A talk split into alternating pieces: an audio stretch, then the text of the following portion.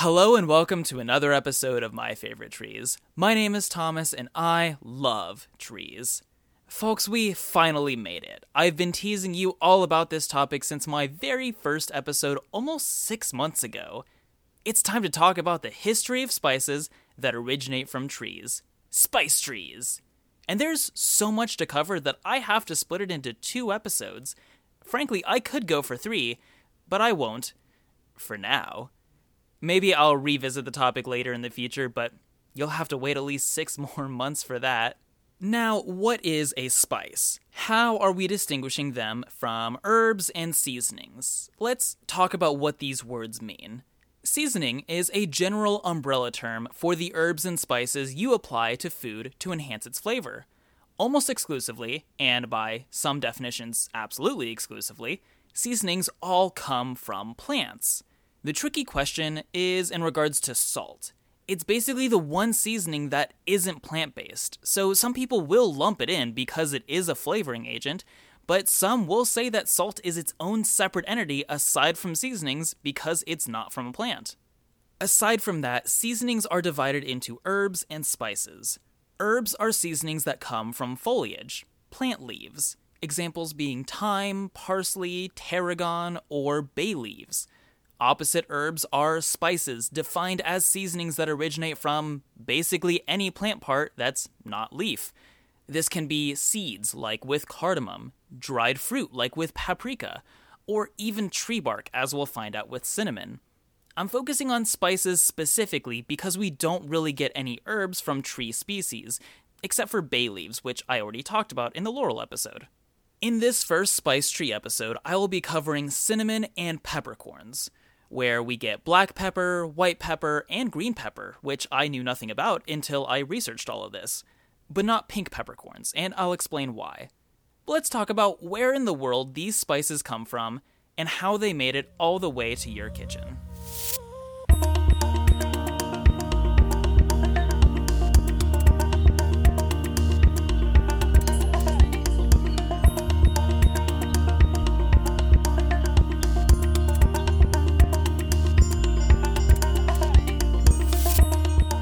Cinnamon is a warm brown spice with a history full of mystery and controversy. For centuries, no one in the Western world knew what exactly cinnamon was or where it was coming from, except for the Arabs, who were the sole force of introducing it into Europe at the time. I specifically say Western world because China was in on the secret before it was even traded west, but that's less fun. So I'm going to hold off on the origins of cinnamon here until we get to that point in history when the veil was removed and Europe got involved in the trade. All we know is that Arab traders exclusively are bringing this seasoning to the Mediterranean port of Alexandria in Egypt from God knows where in the form of light brown powder or curled up sticks.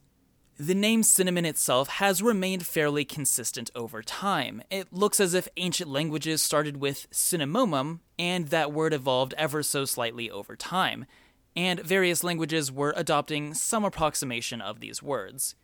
Ignoring China, the earliest records of Western cultures using cinnamon was ancient Egypt around 2000 BCE so it must have been cultivated and traded before then because it was the Arab traders who brought it to Egypt to be shipped across the Mediterranean to southern Europe. These Arab traders maintained a tight control over the trade of cinnamon and other spices by keeping their origins a close secret. Because of their trade monopoly on this product, cinnamon was considered highly valuable, both from rarity as well as mystique. Cinnamon's importance is mentioned in both Christian and Jewish scripture. It was apparently used as a part of this special blend of incense throughout biblical history as far back as the days of the first and second temples of Jerusalem. I've talked about the first temple before with how its pillars had depictions of important symbols such as pomegranate. Cinnamon was seen as a worthy gift for kings and even gods, as texts suggest that it was an appropriate offering at temples of various pantheons. Pliny the Elder, a Roman natural historian from the first century, valued cinnamon at 15 times that of silver by weight. I'm going to try something here, if the internet's understanding of currency conversions over thousands of years can be trusted. So, an ounce of silver in ancient Rome and a Roman ounce was actually very similar to the modern US ounce. An ounce of silver was allegedly worth around $14.22 of modern money. Now, multiply this by 15 for the value of cinnamon, and this spice was worth $213.30 per ounce. That's an expensive cinnamon roll right there. And all that because no one knew where to get it. All European merchants knew back then was that Arab traders were bringing the stuff into Egypt by boat from the Red Sea. The Red Sea is that body of water between the Arabian Peninsula and Africa that lets out into the Indian Ocean. Some theorize that it was being brought in from Ethiopia. Some claim that it came from the source of the Nile River, a legendary place where cinnamon tubes were fished right out of the water and dried. Still others thought that because Arabs were the ones to bring it in, that it came from the Arabian Peninsula. Legend had it that massive birds collected cinnamon sticks from trees in far off unknown lands and brought them back to Arabia to build their big bird nests and that the Arabs had to cleverly and craftily sneak up on these nests and steal the twigs so they could be sold abroad. That last idea may sound crazy, but it was still commonly perpetuated as late as the 14th century. That doesn't mean everyone believed it, though. Way back in the first century, Pliny the Elder talked about this legend and wrote it off as a nonsensical tale that was invented by the Arabs so that they could drive cinnamon's price up to 15 times that of silver. But sometime around the Middle Ages, word finally leaked out that the source of cinnamon was discovered, that it came from trees that grew on the island of Ceylon. Ceylon is better known today as Sri Lanka. That's that teardrop shaped island off the southern coast of India. I hope the Arabs enjoyed their thousands of years of cinnamon trade monopoly, because with this knowledge, Europe was poised and ready to do what Europe does best conquer and colonize. In the early 1500s, Portugal landed on that rich, exotic island and took the trade monopoly for themselves. They were able to keep it for a hundred years or so until the Dutch allied with a kingdom within Sri Lanka around 1650 and forced the Portuguese out. And I hate to spoil things for you, but that's how the history of just about every Eastern spice works. Arab traders have a trade monopoly on a spice built around secrecy, Portugal finds the spice and takes over it for a short time, or at least they try to, and then the Dutch come in and ruin everything. In the case of cinnamon, the Dutch held the trade monopoly for another hundred years before deciding that a trade monopoly just wasn't good enough. So in the 1750s, they decided to take over as much of the cultivation and production of this spice as possible. But let's pause a moment and take a few minutes to talk about how the cultivation and production of cinnamon works. For thousands of years, humans have been harvesting cinnamon from the cinnamon tree, a species known as Cinnamomum verum. Cinnamomum comes from the original name for cinnamon, and verum is from the Latin word meaning true. So the scientific name means true cinnamon. There's more than one cinnamon tree species, so this one is specifically referred to as Ceylon cinnamon or true cinnamon, like the Latin name. Cinnamomum is in the laurel family, along with well, the laurel, where we get bay leaves. The cinnamon tree itself is a small broadleaf evergreen tree, reaching heights around 30 to 40 feet or 10 to 15 meters. The leaves are these simple dark green waxy ovals with three or four really prominent lighter colored veins running down them. Cinnamon flowers are these clusters of small daisy looking flowers, sometimes white, but often the petals are actually green so they can be easy to miss against the leaves and these cinnamon fruits are dark purple stone fruits, similar to the laurel, so basically an elongated black grape if a grape was mostly one big seed. Finally, we get to the part of the tree where we get cinnamon the bark. Specifically, the inner bark, not the outer bark. I've never licked a cinnamon tree, so I can't confirm that the outer bark doesn't taste like cinnamon, but I don't think it does. So, what you can do to get cinnamon is you can cut out a square of that outer bark to expose the scented inner bark. Then you cut out a square of that inner bark and dry that out until it curls up into a tube, sometimes called a quill. And that's all a cinnamon stick is. Or you can cut down the tree, strip the bark off whole, peel away the softer layer of inner bark, cut that into squares, and let them dry into quills. And from there, they are sold as whole sticks or ground into powder. Regardless of how you do it, cinnamon production is still very labor intensive. That whole labor heavy production is also a very fragrant process. A Dutch captain reported that if you were downwind from the island of Ceylon, you could smell that cinnamon eight leagues out to sea. Speaking of the Dutch, let's check back in with them and see how they're doing. Uh, where were we? Uh, yes, okay. So, in 1757, the Dutch governor of Sri Lanka started ramping up cinnamon production after taking control of the whole operation. But hold on a second. Someone's ship just pulled into the harbor. Uh oh. Oh, it's the British. The British show up in 1767, and by the end of the century, they completely forced the Dutch out and took over production for themselves. And right about now, I feel like the Sri Lankans are really starting to miss the Arabs. Britain was so excited. It was their turn to rule this happy little island. But that happiness didn't last long because the value of cinnamon was about to plummet. Because while Europe was fighting over this one island, China finally arrived on the global scene and was like, you guys know there's like a bunch of different species of cinnamon tree growing throughout Southeast Asia, right? And that is how China knew the origins of cinnamon long before the West. One of those other species grew right in the southern part of that country, with other growing in nearby islands. So, on top of Ceylon cinnamon, you also have Chinese cinnamon, Vietnamese cinnamon, and Indonesian cinnamon. These other cinnamons are also referred to as cassia, coming from the Hebrew word for cut off, in reference to the stripping off process of cinnamon bark removal.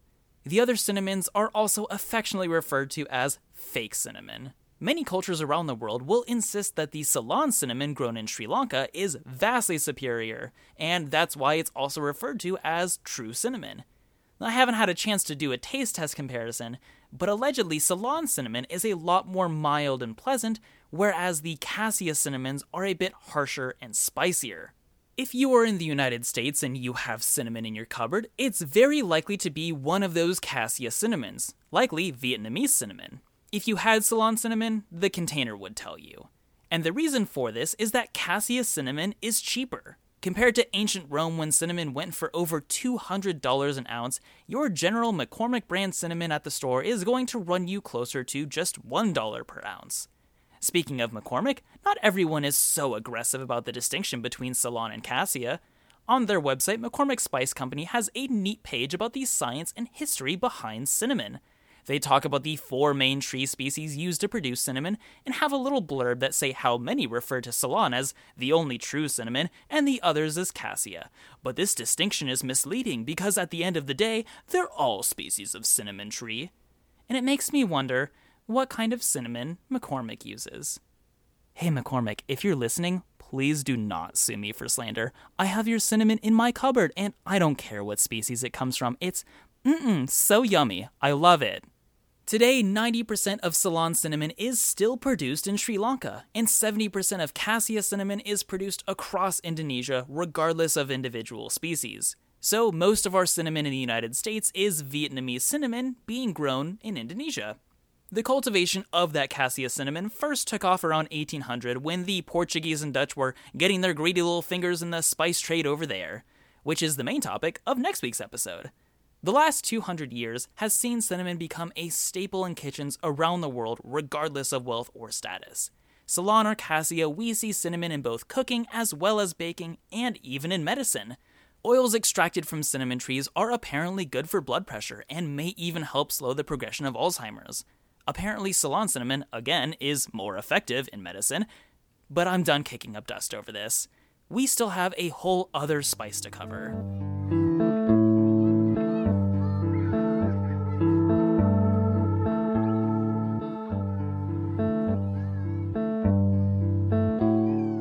Everyone knows about pepper. It's one of the most common spices in the world. I actually thought it was the most common spice in the world considering how ubiquitous salt and pepper are and how common white pepper is in Asian cuisine. But apparently, cumin barely outranks it for the number one spot, which I find interesting. Regardless of what type of pepper you're familiar with, they all come from peppercorns. But where do peppercorns come from? This pepper plant is actually not too far from true cinnamon. It's grown in southwest India and was traded west as early as 4,000 years ago. We again see it having a prominent place in ancient Egyptian culture. The famous pharaoh Ramses had his nose stuffed with peppercorns when he was mummified, which startled scientists at first because every other mummy had a flattened nose thanks to the bandages, but his had somehow kept its shape. And that's why. The Roman Empire actually had their hands on some of the pepper trade because more of it was traded over land as opposed to the sea routes that cinnamon was brought along. The name pepper actually comes from the Latin word for it, piper. The plant's scientific name is Piper nigrum, and the family it belongs to is Piperaceae. But when the Roman Empire dissolved, those Arab traders did what they could to take over the trade monopoly for this spice. Those dudes were rich, let me tell you. They were able to keep the price of pepper up and maintain their monopoly for some time again because of myth and mystery. They tried to shut out any knowledge of where they got the pepper and came up with stories about how difficult it was to procure. One of those stories was that peppercorns grew on trees in groves that were, for some reason, heavily guarded by snakes, and you needed to burn the grove to scare the snakes away, which also turned the fruits from white to black. This last detail came from the fact that peppercorns mostly came to Europe in the form of black pepper, but some knew that there was another much more rare variety known as white pepper. The truth of the peppercorn plant is much less dramatic. For starters, the plant isn't actually a tree, it's a vine that grows on trees. And I know this is such blasphemy to talk about a plant that isn't a tree or even a shrub, but at this point, I don't care. Sue me. Um, not you, McCormick. There's also not hordes of snakes to be burned away. There may be some snakes, but like a normal amount. The leaves on this vine are almond shaped and around the size of your hand and evergreen, so a glossy dark green color. Flowers are pale yellow to white and borne on a cluster that's referred to as a spike. The fruits are also borne on a spike. They are stone fruits like cinnamon and laurel and kind of look like a bunch of small grapes. I compare a lot of things to grapes, don't I? The color of these fruits will change as they ripen, from green to bright red to dark red. And the ripeness level matters because that is how we are getting different kinds of pepper. Black pepper is what my US audience is going to be most familiar with. We get this from the fruit being picked when it is not yet ripe, and the dark seed is dried, turning it black. There is also white pepper, which is very common in various Asian cuisines, I myself did not know about white pepper until I was living with a woman from Malaysia who was very confused when I showed her black pepper. We get white pepper from the seed of the fully ripe fruit. Over time, that seed's color changes from dark brown to white, and that gets dried and ground, or even sold whole, just like black peppercorns are. There's also green pepper, which I knew nothing about until I did the research for this episode. To my understanding, it's mostly just a thing in Thai cuisine specifically. We get this when the fruit is picked way before it is anywhere close to ripe and then immediately pickled. Green pepper is quite different from black and white because it uses the whole fruit and not just the seed, and has a shorter shelf life because it is essentially fresh fruit. You may also be aware of pink peppercorns. That spice comes from the dried berries of an entirely different plant that grows in Peru. That plant is in the cashew family, so don't eat them if you have a tree nut allergy. Let's get back to the peppercorns journey, though. The Arab traders had a much harder time holding this monopoly because India is a lot harder to hide than Sri Lanka. Also, the Roman Empire already knew about it, Italy just got distracted for a while. So by the time the Middle Ages rolled around, certain Italian cities wanted to get back in on the spice trade, and the best the Arabs could do was to make trade deals so that they could at least hold on to the supply line from Asia to Europe. But when pepper got to Europe, cities like Venice and Genoa controlled the entire distribution process to get it to the rest of the continent, which made those cities very wealthy. Other Europeans saw that cash flow and they wanted in on the spice trade themselves. So we see Spain and Portugal sending explorers like Christopher Columbus and Vasco da Gama west in search of faster routes to India so they could get in on the riches brought about by cinnamon and black pepper and certain explorers instead found themselves in the Americas. Is it a stretch to say that America was discovered because seasoning your food is just that important? Maybe, but I'm going to say it anyway because seriously, season your food. The next couple hundred years went by, as I said they would. The Portuguese got a foothold on pepper, the Dutch fought with them, and the British eventually swooped in after. And just like with cinnamon, the British got almost no benefit from controlling the pepper growing regions because production went global. This time, rather than other peppercorn species being found elsewhere, the plant was just taken elsewhere and grown wherever else other European colonies were established. In the modern day, Vietnam is the leading country in peppercorn production. I love to cook and bake, and I especially love using different spices. Around four years ago, this was shortly before I started to teach myself how to cook, I was working in Wisconsin, and some of my coworkers were at our boss's house and they were telling me how weird it was because our boss was showing off how extensive his spice cabinet was. And we were all laughing about that, but now I get it. And Kenny, if you're listening to this, I'm sorry we laughed. I would love to see your spice cabinet. But this is why I was so excited to talk about these spice trees, or spice plants. Because spices used to be these expensive, fantastical, exotic things and these stories bring back that exoticism to what is otherwise something so normal to us now. It's hard to imagine our lives without these plants, or without the journeys and wars that made these flavors part of our cultures and economies for the last 4,000 years. I can't picture what food would be like without cinnamon and pepper. I don't have time to list all the ways we use these spices. And it's more than just the food. Without European seafarers searching for these spices, where would that leave the discovery of the New World and the society that I live in today?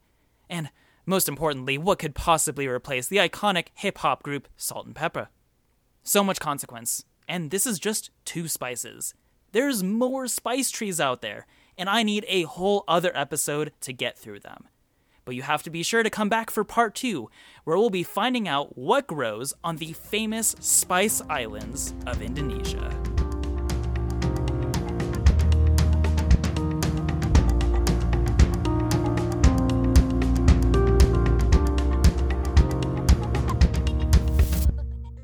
Want to thank all of you for listening to this podcast. If you have the time, leave a review on Apple Podcasts to help us grow.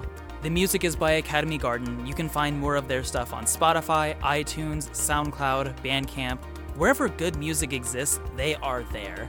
My cover art is by Brittany Burnett. Find her incredible photography on Instagram at Boomerang Brit. Find me on Twitter and Facebook at My Favorite Trees and get updates on future episodes and extra goodies. If you'd like to thank me back, you can do so by donating to your favorite sustainable organization, some of which are listed on my website, mftpodcast.com. Now, go find a tree that you love and give it a hug.